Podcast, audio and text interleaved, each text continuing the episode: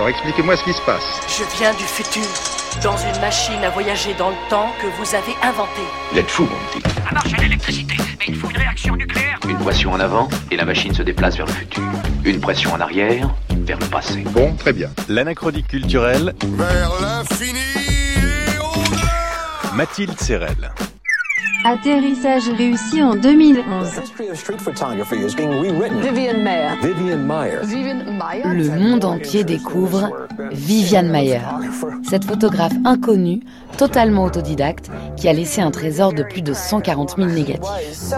Ses percutantes photos de rue viennent d'être publiées dans un livre, sa cote ne cesse de grimper et son histoire affole les médias. Viviane Mayer, la nounou des beaux quartiers, et son incroyable talent caché enfin révélé. Un scénario parfait offert par la réalité. À l'origine de cette découverte, un certain John Malouf. Il y a 4 ans, en 2007, ce jeune agent immobilier de Chicago était à la recherche de photos anciennes pour illustrer un livre sur le quartier de Portage Park.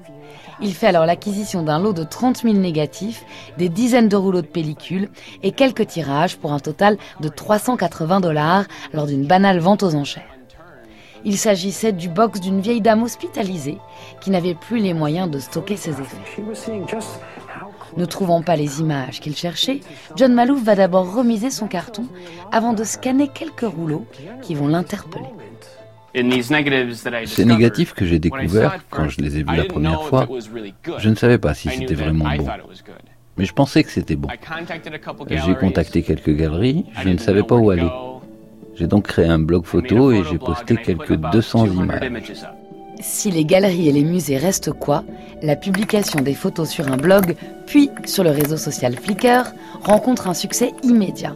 Les commentaires élogieux pleuvent de toutes parts, des négatifs se vendent même 80 dollars sur eBay. Joël Meyerowitz, une des références de la street photographie, confirme à John Malouf qu'il a entre les mains l'œuvre d'un ou d'une grande photographe. Mais qui est-ce? Donc je me suis donné pour mission de rassembler le reste de son travail. Et j'ai ainsi trouvé d'autres personnes qui ont acheté aussi des cartons et je les ai rachetés. Et je me suis retrouvé avec un nombre incalculable de négatifs. J'ai toujours voulu savoir qui était derrière ce travail.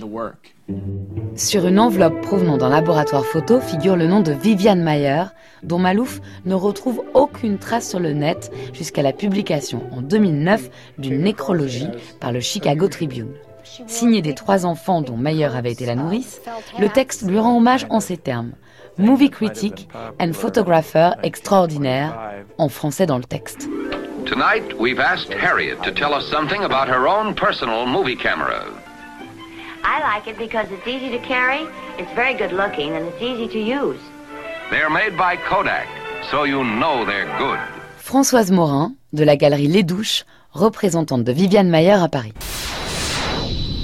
Pendant des années, on pensait que Viviane Mayer était une sorte de Mary Poppins euh, amateur éclairé. Et euh, qu'elle faisait ses photographies euh, l'air de rien sans avoir vraiment une grande connaissance de ce qu'elle faisait. Et on se rend compte que cette femme savait parfaitement ce qu'elle faisait. Elle le disait elle-même. Elle disait elle-même qu'elle était une très bonne photographe. Et à partir de 52, elle s'achète des appareils photo, dont le relais flex destiné aux professionnels.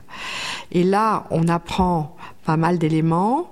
Grâce à Anne Marks, sa biographe, on se rend compte qu'à partir de 1952, Viviane Meyer a essayé d'être photographe commercial au sens commercial photographer, c'est-à-dire qu'elle a essayé de vendre les prises de vue qu'elle faisait dans la rue.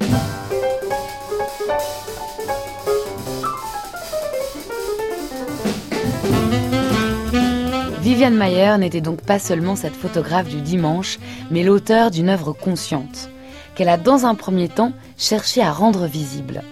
Elle a essayé pendant ces années new-yorkaises d'être une photographe commerciale, mais en 56, quand elle part à Chicago, visiblement là, elle met de côté toutes ses velléités de, de photographe professionnel commercial.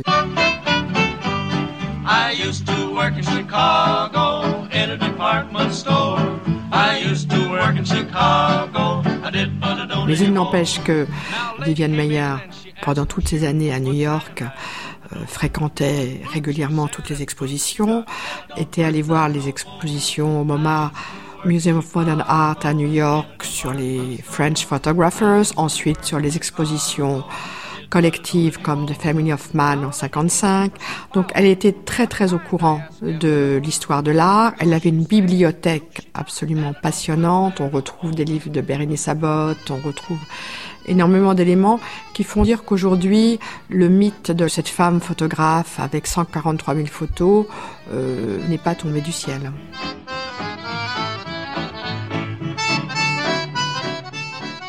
Dans les rues de Chicago, Viviane Meyer a donc poursuivi son art qui n'est pas qu'un hobby. Son obsession pour la capture des images, davantage que leur développement, explique qu'elle ait fait peu de tirages.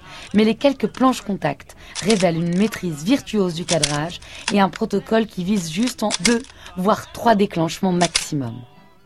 Viviane Meyer va même devenir une pionnière de la photographie couleur. Ce qui est intéressant, c'est de voir que en couleur, elle est pionnière. Et c'est ça qui est quand même assez étonnant, puisqu'elle commence à faire des photographies couleur dès 1952.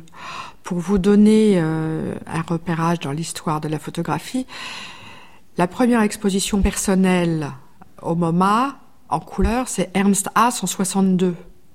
La première exposition collective, c'est en 55. Elle, dès 52, passe à la couleur alors que la couleur était réservée à toutes les activités euh, dites commerciales, publicitaires et n'avait euh, surtout pas de statut artistique.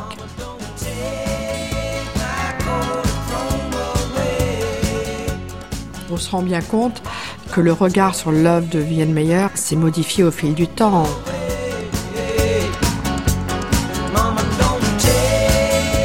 À mesure que le mystère Mayer se dissipe dans le bain révélateur des découvertes, ce n'est plus la silhouette d'une histoire extraordinaire qui apparaît, mais l'image fixe d'une figure incontournable de la photographie moderne, au même titre que Man ou Cartier-Bresson.